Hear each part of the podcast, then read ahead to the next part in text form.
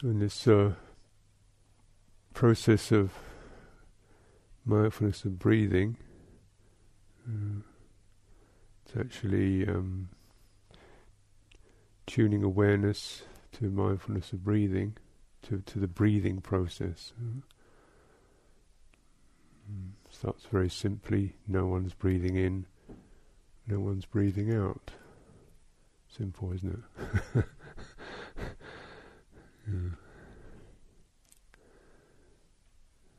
And yet, uh, simple fact, but just getting awareness to tune into that rather than follow karma, follow mental karma, follow its, follow the preoccupations and the stories of our lives, how how uh, magnetic that is, and how that seems to be the real, the real stuff, really what's happening. Mm. It's happening, all right.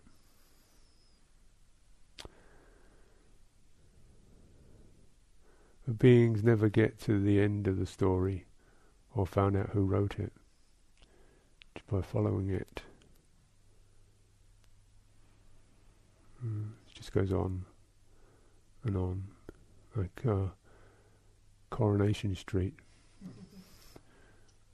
or the what's it? The Archers. How many years? you know, it's never never going to end. There'll always be another something getting sick, and some, you know, the end of every episode, be something to get you on to the next episode. mm. There's a kind of reality to it.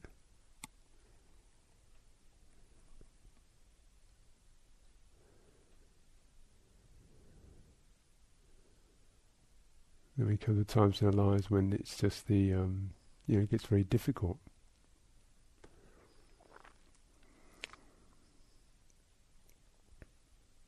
Can't lose lose the script, lose the plot, as they say.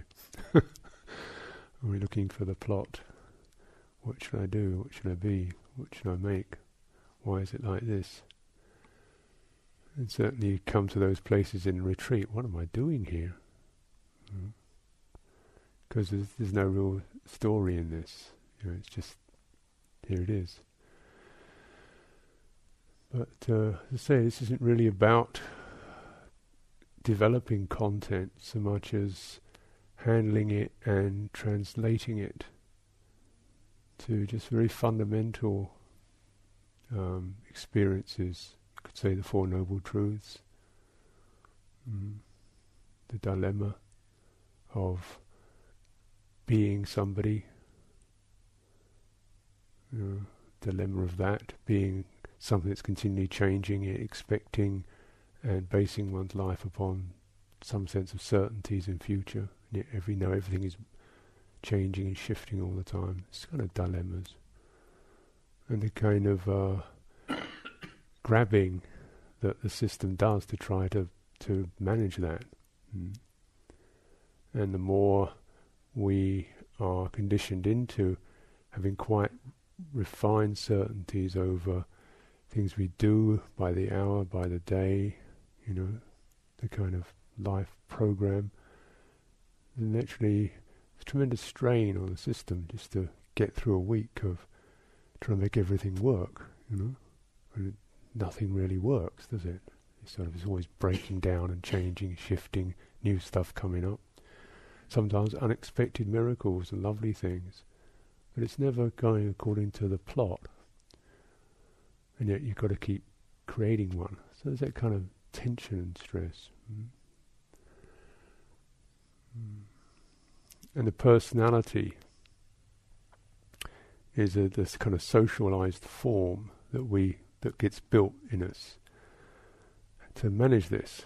When you start off as a little tot, personality is pretty pretty um, minimal but it gradually develops over years of this being in social situation of managing and handling and doing this, that, and the other. What's what's approved of, what's okayed by other people.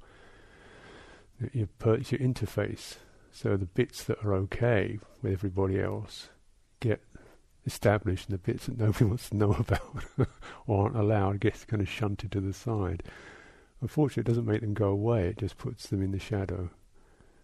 Yeah, so you have quite a large amount of unresolved stuff, shadow stuff, that's beyond the personality.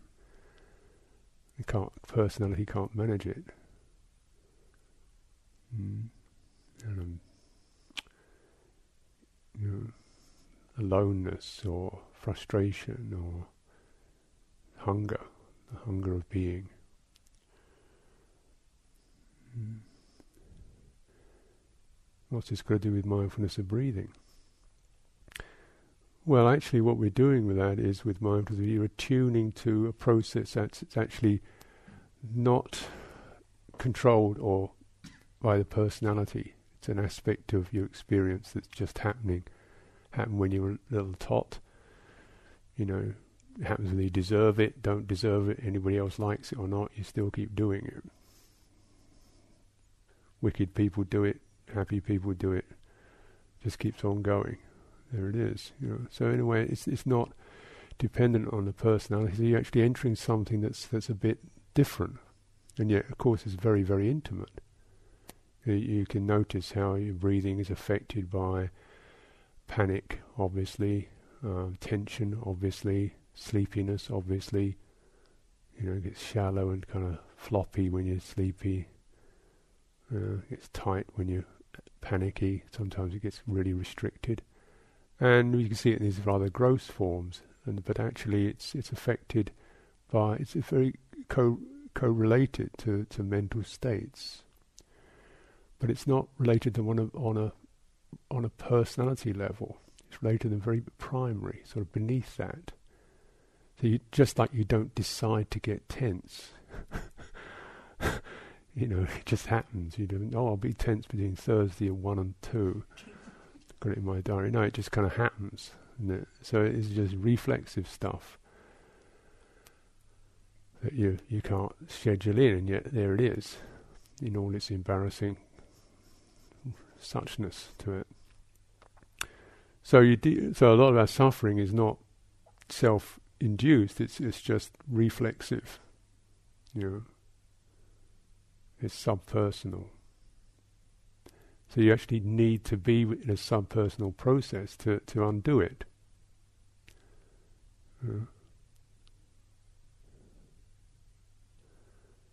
It's like a lot of the time you can uh, you hear the the thief, like you hear a thief breaking in through the basement. So you go upstairs and lock the attic windows. you know. Know what I mean? Something's wrong, so you know you go up to your personality level and try and sort something about. Well, uh, maybe there's something wrong with me. I should be this and that and the other, and perhaps I didn't do this, or it's because of this. You know? No, no, that was you're going up into the up to the attic to solve something when the theft is occurring in the basement. You know. So you get sometimes feel guilty about suffering. or feeling imbalanced or feeling a bit wacky or something like something you know it's a personal slur it's nothing to do with it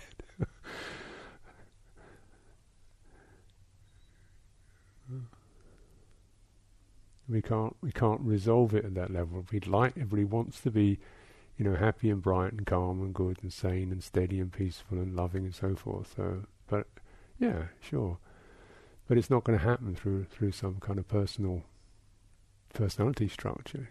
You can you can you know that can serve it if you've got that going. You can manifest that. You can express that, but it's got to come from somewhere else, doesn't it? It comes from the heart. It comes from something much more spontaneous, unprepared, you know, reflexive, just a natural quality. So you've got to go to something which is of that same nature, you know. And, uh, you know, the mind is a very difficult maze to weave through.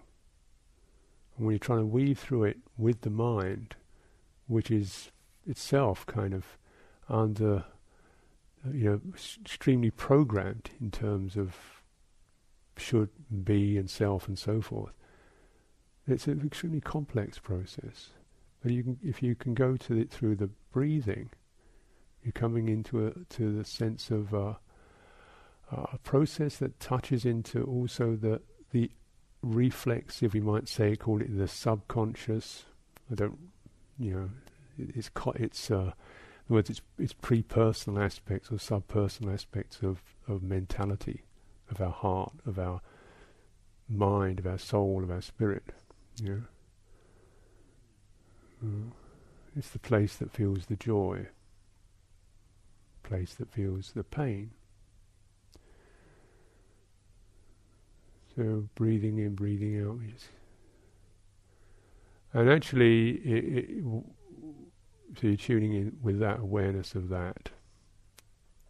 And it can be the case that the breathing itself is has been gets captured by these uh, difficult states. So you get restricted breathing or very shallow breathing or over breathing, quite quite common. One doesn't deliberately do it, just the system has got jammed. Sometimes you feel constrictions in it. So the Buddha's saying, well, you know, you first of all you've got to tune into where it is, and then you start to lengthen. Can it be long?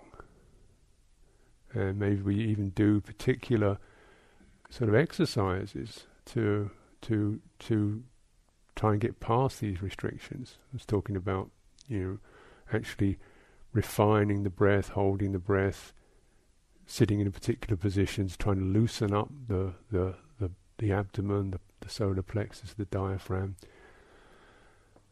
Sometimes it's a question of, of things such as we, we wouldn't necessarily think of, just really feeling yourself, your body in the space around you, so you start to feel you're in something comfortable. Why one of the benefits of, of being in a group retreat situation is just something about the presence of other people that's reassuring. You know, just sitting, being here, and it's it's uh, something you can you feel it. You can feel it. Familiar, pretty ordinary people, really ordinary and not intimidating, special, but just ordinary old lumps like me. You know, breathing in, breathing out. Oh, that's nice. You know, somebody's falling asleep. Most people are falling asleep. You know oh good, it's not just me. It's nice, you know, to be with people gently crumbling. Makes you feel at home. Think, oh, you know, we're not in some kind of race or competition or or uh, anything like that. It's just just everybody's bottoming out, and I think sister something in us can feel that that sense of all, you know, just really bottoming, touching in. Mm. So relaxing, letting the meditation, getting out, from the meditation demon. You know, it's telling you should be should be mindful all the time. This kind of nagging thing.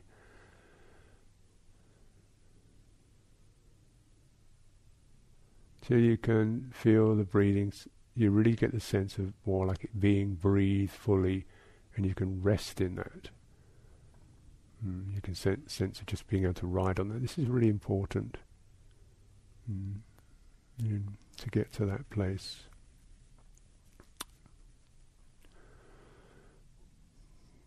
When it's like that, the breathing will also start to um, shorten, become as you feel more rested, the the overexcitement, you know, the agitations die down. So you just feel just quite serene, still. The breathing becomes short. You don't need very much.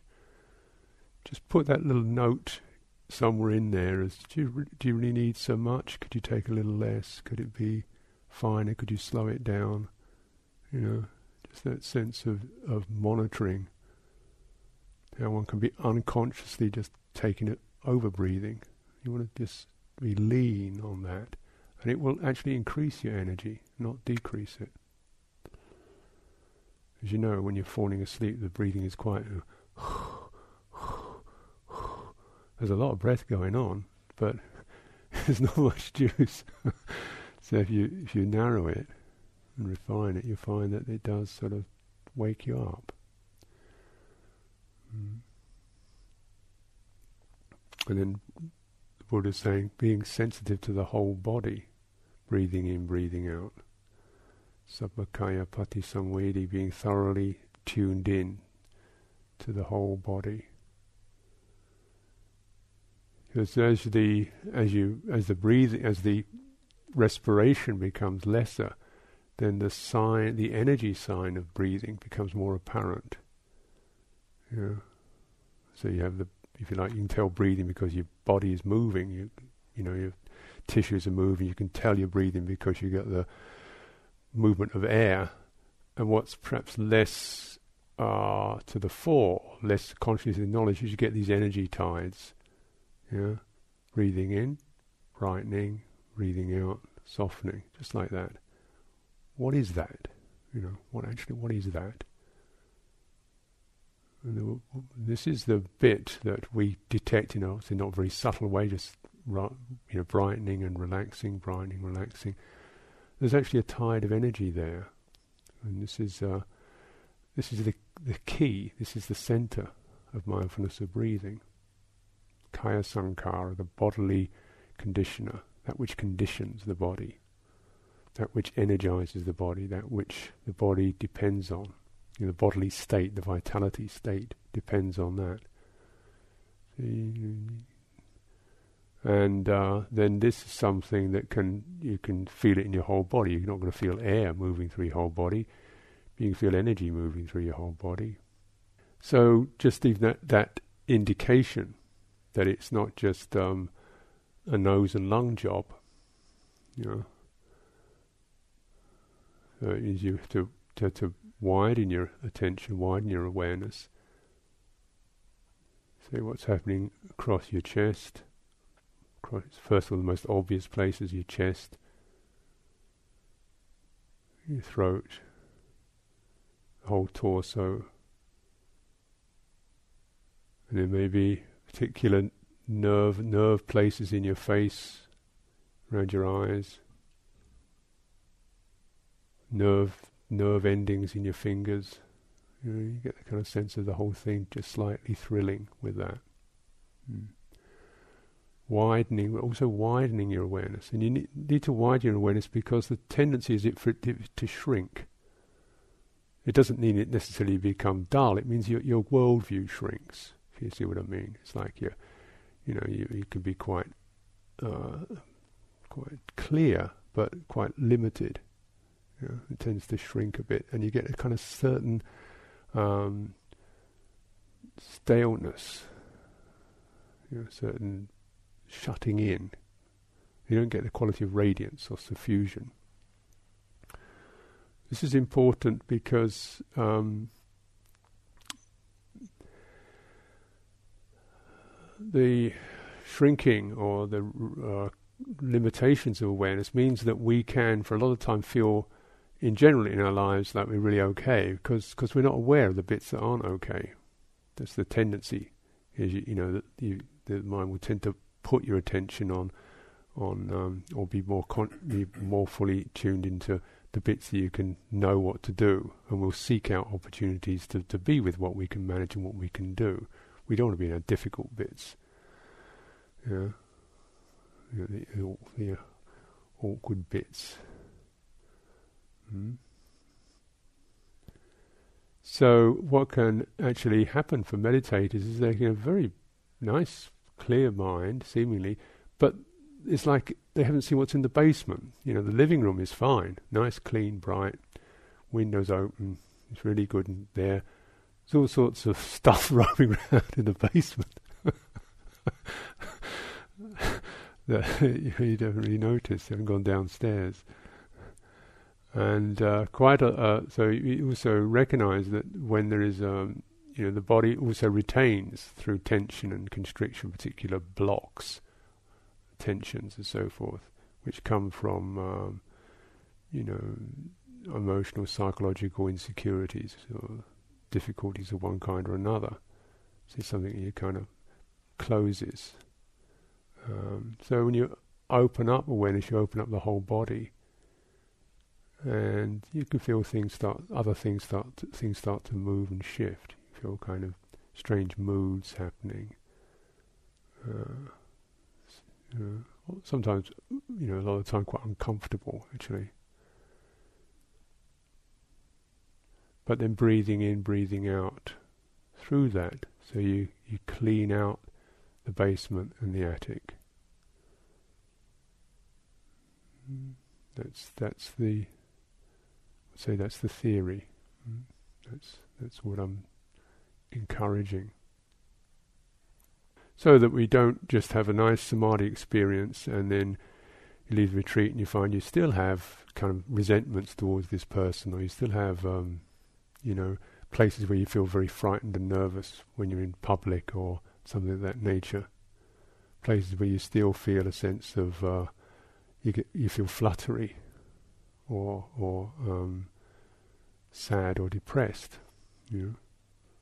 So you actually want to clear out all of this old karma. And uh, the Buddha says that this mindfulness of breathing is something that can uh, bring you to full awakening. You know, not just a little bit, but full awakening. The the release from karma, from old karma, from old habits, from the buttons, having our buttons pushed. Reflexes. Breathing out, feeling the whole body coming up to the skin. And sweeping through the face, the throat, the upper chest, and lingering in these places, just checking out how it is there when you breathe through here, through this place, when you send energy through this place. Sometimes it feels strange because you think, I can't feel anything. That's odd. Mm.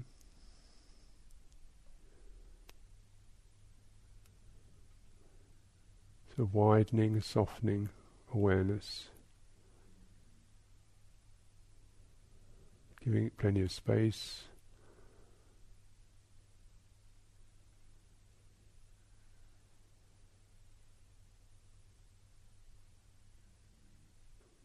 Sensitive to the whole body, and then calming or settling the whole body. Which means that the breathing, as you free up um, forgotten bits, frozen bits, stuck bits, then you get a sense of a completion. Completion is what you, um, what some, something wants, that completion, that sense of wholeness, it's a, ho- a homeness. We don't have that, we look for something else to complete, to give us that, to free us from our sense of inadequacy or um, bleakness or fear or whatever it is, you know. And you're looking in the attic for something, there's a problem in the basement.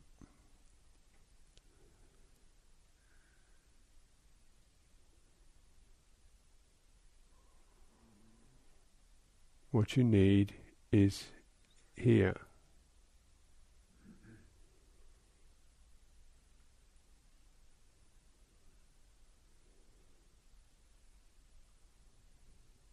You wouldn't feel a loss of something unless you know, something you knew what was missing.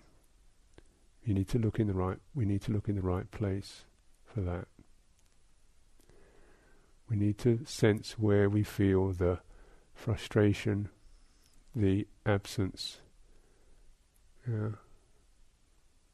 So these, of course, are much more mental, psychological, emotional terms, you know. But as you as you touch into some of this stuff, where's your body? Do you notice what's happening in your body? Do you feel yourself going up into your head? Do you feel yourself sort of um, losing your body altogether and just spinning out? Hmm? Do you feel yourself kind of tightening a little bit in the fingers or in the in the around the solar plexus? Interesting, huh?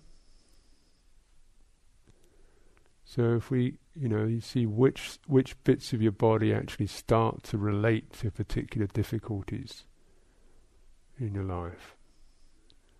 Those are the places to open to feel into. It's right there. With a lot of just pure awareness. That is, it's not really trying to fix anything, understand anything, learn anything, develop anything. It just wants to be present with that. Breathing in, breathing out through that, opening it, breathing in, breathing out through that, being with that. And it's just an empathic way. Mm. Yeah? Nothing wrong with that.